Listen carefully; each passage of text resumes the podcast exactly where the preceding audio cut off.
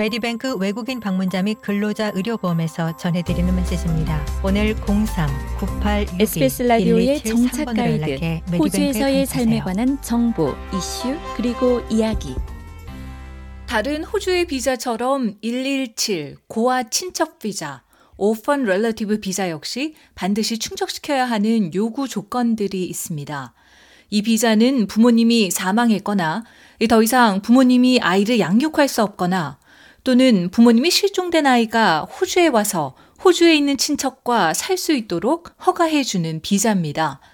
시드니에 위치한 샤다 이민 및 교육 서비스의 전문 이민 대행인인 모하마드 레자 아지미 씨가 좀 더 자세히 고아 친척 비자에 대해서 설명합니다. Orphan Relative Visa Subclass 117 is designed for those overseas children under the age of 18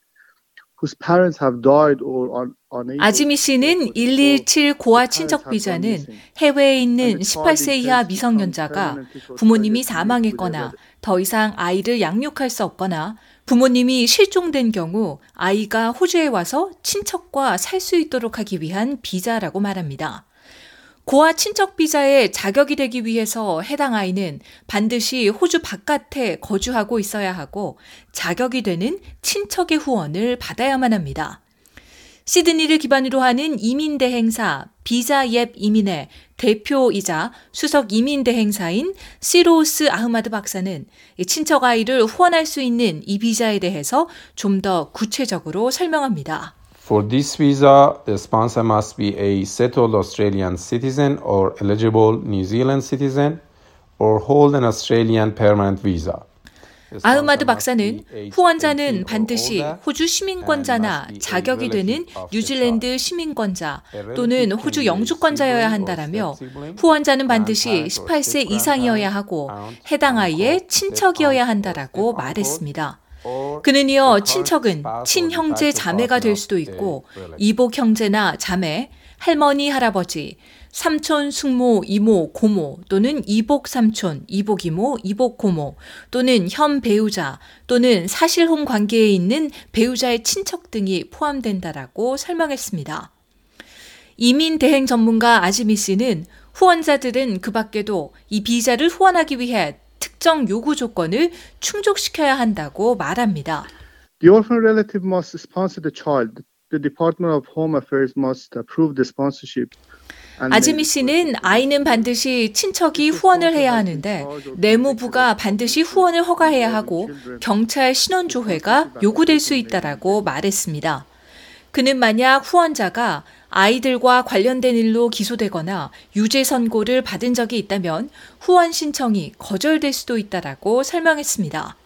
이 만약 아이의 부모가 장기간 동안 아이를 돌볼 수 없거나 사망했다면 의료 진단서 또는 사망 진단서 등이 반드시 후원 신청과 함께 제출돼야 한다고 아지미 씨는 말했습니다.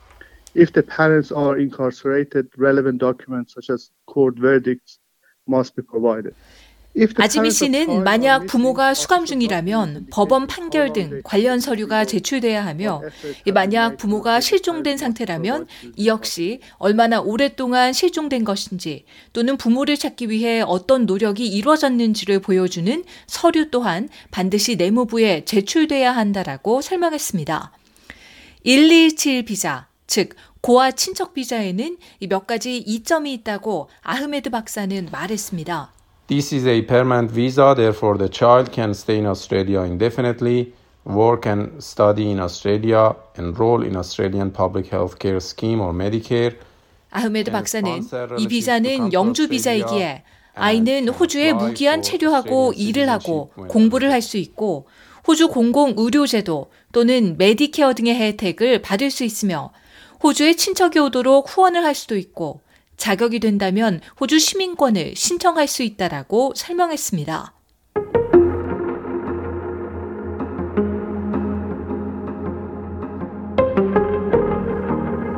레이첼 오우투 주오시아 씨는 가나 출신입니다.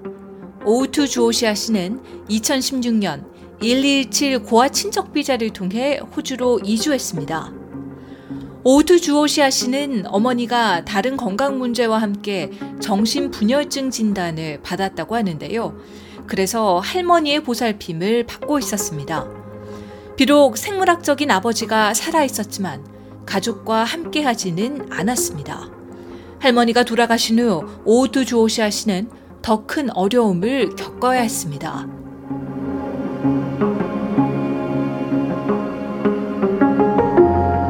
Just got to the time where it was just me and my siblings just trying to, you know, fight through life and um, 오우투 주오아 씨는 본인과 형제들이 스스로 생존할 수 있도록 노력해야 하는 시간이 왔고 무엇을 먹을 것인지를 놓고 매일매일 싸웠고 다음 날 어떤 일이 일어날지도 몰랐다라고 말했습니다. 오우투 주오시아 씨에게는 4명의 형제가 있었는데요. 오빠 중 하나가 어렸을 때부터 호주에서 자라왔습니다. 2015년 어머니가 사망하자 오우투 주오시아 씨의 오빠는 여동생과 다른 남동생을 호주로 불러들이기 위해 고아 친척 비자를 신청했고 오우투 주오시아 씨는 2016년 남동생과 함께 호주에 도착할 수 있었습니다. 오우투 주오시아 씨는 호주 공항에 도착한 그 순간을 아주 생생하게 기억했습니다. Oh, it was such a great feeling. And um, different environments, to be honest. I remember at the airport, the guy was like, oh, so why are you coming in Australia? 주오시아 could 씨는 솔직히 기분이 좋았고 아주 다른 환경이었다라며 wasn't 공항에 like- 있었는데 wasn't 어떤 like 사람이. 왜 호주에 온 것이냐라고 물었고 지금처럼 영어를 할 수 없어서 설명을 할 수 없었는데 이 대답을 못하면 나를 돌려보내지는 않을 것인지 생각했었다라고 말했습니다. 하지만 그 사람은 호주에 온 것을 환영합니다. 라고 말했고, 그 후로부터 매우 환영받는 새로운 환경에 있었다라고 밝혔습니다. 레이첼 오우트 조아 씨는 최근 호주 시민권을 획득했으며, 현재 풀타임으로 공부를 하고 일을 하고 있습니다. 이 호주 비자에 대한 더 많은 정보는 호주 내무부 홈페이지 www.homeaffairs.gov.au를 방문하십시오. 더 많은 정착 가이드 스토리를 원하시면 sbs.com.au/korean을 방문하세요. 메디뱅크 외국인 방문자 및 근로자 의료보험에서 전해드리는 메시지입니다. 오늘 03-9862-1273번으로 연락해 메디뱅크에 가입하세요. 메디뱅크 외국인 방문자 의료보험에서 자부심 있게 전해드리는 메시지입니다. 도움이 필요할 때 저희 메디뱅크가 있습니다. 그리고 메디뱅크에서는 최대 160개 언어로 상담이 가능합니다. 건강보다 중요한 것은 없습니다. 오늘 03-9862-1273번으로 연락해 메디뱅크 외국인 방문자 의료보험에 가입하세요.